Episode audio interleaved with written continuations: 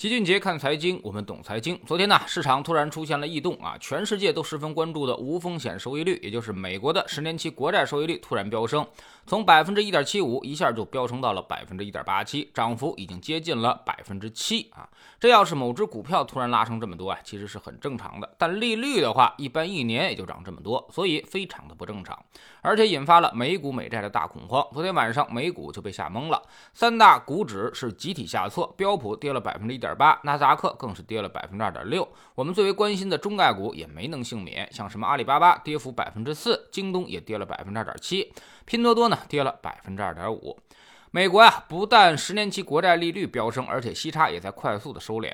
两年期的国债和十年期国债的息差啊，降到了八十个基点以下。这也就是说，长短端的利率全都在飙升，而且是短端利率飙升的其实更快。比如一年期国债利率。去年底的时候还是百分之零点二九，而现在呢都快百分之零点五五了，这已经是翻了一倍的节奏。短期利率上升过快，其实说明市场流动性开始出现问题。根据美国的消息，有一百八十亿美元的资金正在从长期的债券基金当中撤离。原因呢可能有这么几个：首先，对于今年美联储加息做准备啊，从现在的预期来看，美联储应该至少有三次加息，从三月份开始就要加了。甚至有人预计，可能说今年要加息五到七次。那么现在加息预期越来越浓重，那么加息的预期肯定会推升无风险收益率，债券利率如果提升的话，债券价格肯定会下跌。所以不少资金开始选择提前避险，从债市里面撤出来，这样反而就会更加的造成了利率飙升。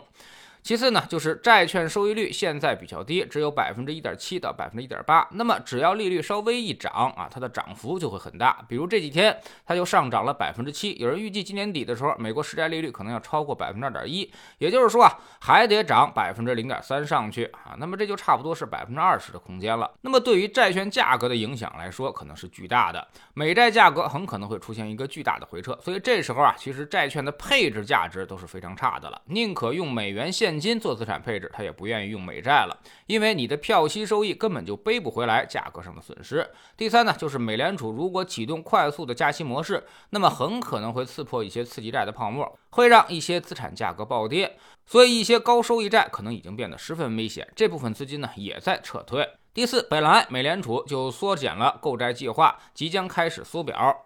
但是呢，这次却因为疫情的原因，经济增长其实并没有什么惯性，所以只要是美联储的这个政策突然方向转变，那么市场流动性可能就会突然紧张。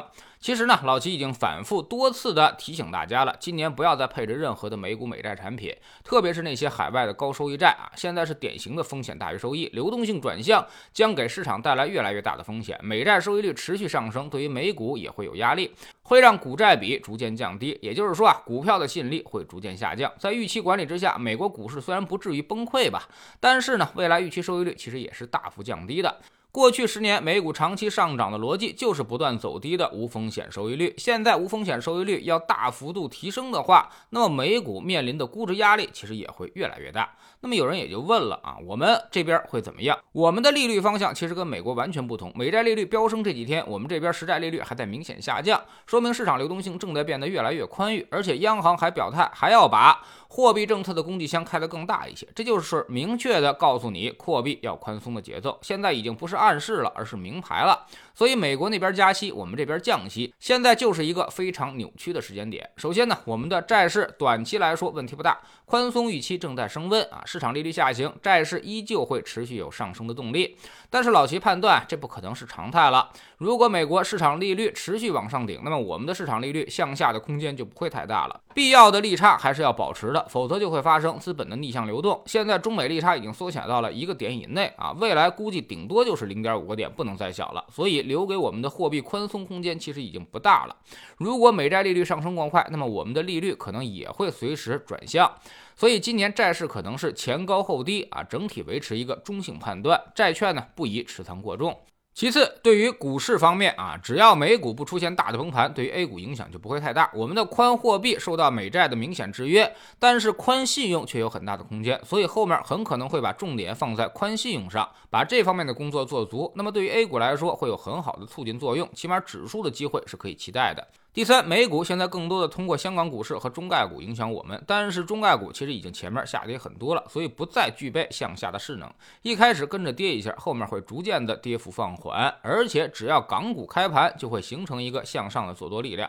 所以港股和中概股啊，我们依旧是十分看好，甚至认为，甚至认为它比国内的指数项的机会可能还要更加明确一些。所以别慌啊，今年分歧本身就很大，所以波动肯定会特别大。波动越大呢，就越有利于我们做。做资产配置的这种思路，现在不是到贪婪的时候，也远没有到恐惧的时刻，踏踏实实的守住你的配置啊，静待机会出现。在知识星球秦爵的粉丝群里面，我们昨天讲了如何寻找市场长期上涨的确定性机会。其实呢，一个指标就可以解决问题，起码大盘股最后的涨跌幅度就跟这个指标是高度契合的，这也是外资最喜欢的那一类公司。我们总说投资没风险，没文化才有风险。学点投资的真本事，从下载知识星球找齐俊杰的粉丝群开始。粉丝群启动新年提价工作啊，现在已经是最后一天了，也就是说明天早上粉丝群价格将从现在的二百八十四元调整到三百。九十八元，想要每天听老齐的策略，接受老齐按摩的，可要抓紧最后一天的时间了，不要错过一轮大行情的布局机会。老用户依旧是一九九续费，新进来的朋友可以先看《星球置顶三》，我们之前讲过的重要内容和几个风险低但收益很高的资产配置方案都在这里面。在知星球老齐的读书圈里，我们趁着孩子放寒假，带来了吴军老师的新书《给孩子的科技史》。现代科学技术的出现，其实已经为我们打开了这个潘多拉的魔盒，让经济效率和财富创造明显提速了。而这恰恰又是长期投资的基础。坚信世界会变得越来越好的人都发了大财，而悲观主义者呢，则损失惨重。下载知识星球，找老齐的读书圈，每天十分钟语音，一年为您带来五十本财经类书籍的精读和精讲。您现在加入之前讲过的二百二十四本书，全都可以在星球读书圈置顶二找到快速链接，方便您的收听收看。喜马拉雅的小伙伴可以在 APP 顶部搜索栏直接搜索齐俊杰的投资书友会，老齐每天讲的市场策略和组合配置以及讲过的书都在这里面。读万卷书，行万里路，让自己获得提升的同时，也可以产生源源不断的投资收益。欢迎过来体验一下，给自己一个改变人生的机会。